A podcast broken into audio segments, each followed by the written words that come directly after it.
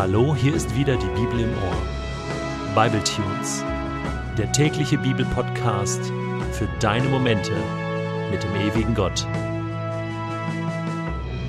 Der heutige Bible Tune steht in Exodus 12, die Verse 1 bis 14 und wird gelesen aus der Hoffnung für alle.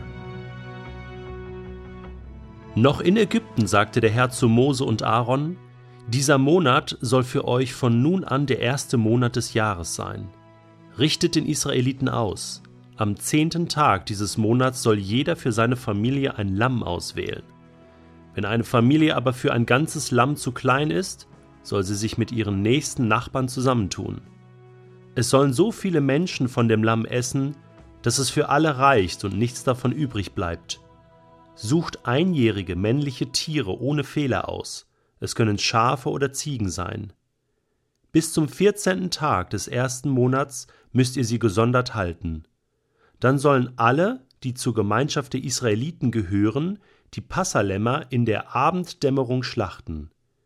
Sie sollen etwas vom Blut der Tiere in einer Schale auffangen und es an die Pfosten und oberen Türbalken der Häuser streichen, in denen sie das Lamm essen. Noch in derselben Nacht müssen sie das Fleisch über dem Feuer braten. Dazu sollen sie bittere Kräuter essen und Brot, das ohne Sauerteig gebacken ist. Ihr dürft das Fleisch nicht roh oder gekocht essen. Es muss über dem Feuer gebraten sein, und zwar das ganze Tier mit Kopf, Unterschenkeln und Eingeweiden. Lasst nichts bis zum nächsten Morgen übrig, sondern verbrennt das restliche Fleisch. Beeilt euch beim Essen.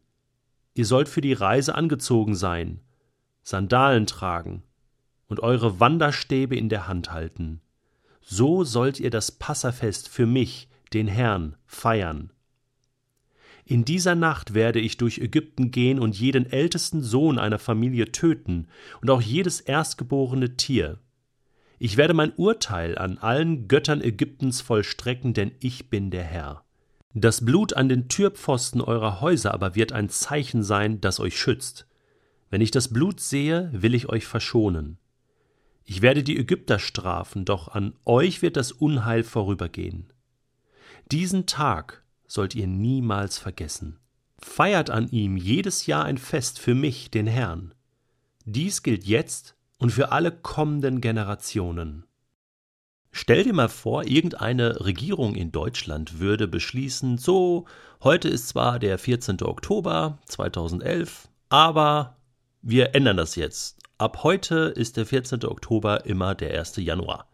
Wir fangen mitten im Jahr nochmal von vorne an. Neue Zeitrechnung, neues Spiel, neues Glück. Was wäre das für ein Chaos? Alle Zeitungen müssten neu gedruckt werden, alle Uhren und Kalendarien müssten neu produziert werden. Es wäre ein Riesendurcheinander. Ich frage mich, was die Israeliten damals gedacht haben, als Gott ihnen ausrichten ließ, dieser Monat soll für euch von nun an der erste Monat des Jahres sein. Jetzt ist alles anders. Alles neu. Was haben die gedacht? Das ist interessant. Ich meine, wir unterscheiden ja heute auch vor Christus und nach Christus. Das Jahr Null, ungefähr so das Jahr der Geburt Christi. Ja, und irgendwie gibt es da auch einen Zusammenhang. Da gibt es eine große Ähnlichkeit. Das Passafest die Befreiung des Volkes Israel aus Ägypten und das Kommen von Jesus, dem Befreier, dem Heiland, dem Erlöser für diese Welt. Da gibt es thematische Ähnlichkeiten, da gibt es eine starke Beziehung zwischen diesen beiden Punkten. Es ist interessant, dass beide Male die Zeitrechnung neu anfängt. Spannend, oder? Irgendwie muss das wichtig sein. Was war das für ein Fest, das Passafest? Ja, es war ein Fest, ein Erinnerungsfest an den großen Tag der Befreiung. Gott war das so wichtig, dass das Volk Israel sich immer daran erinnert, was er für sie getan hat, an diesem Tag, dass sie das jedes Jahr feiern sollten, und zwar immer zu Beginn eines Jahres. Sozusagen in das Jahr starten mit dieser Erinnerung und der tiefen Dankbarkeit darüber, was Gott in der Geschichte dieses Volkes getan hat. Das ist ein großartiger Gedanke. Gott war das insgesamt sehr wichtig, dass man sich erinnerte an das, was er getan hat, denn man vergisst ja so schnell, man verdrängt so schnell, man schaut so schnell in die Zukunft und hofft auf neue Erlebnisse und zehrt so wenig von dem, was man schon erlebt hat mit Gott.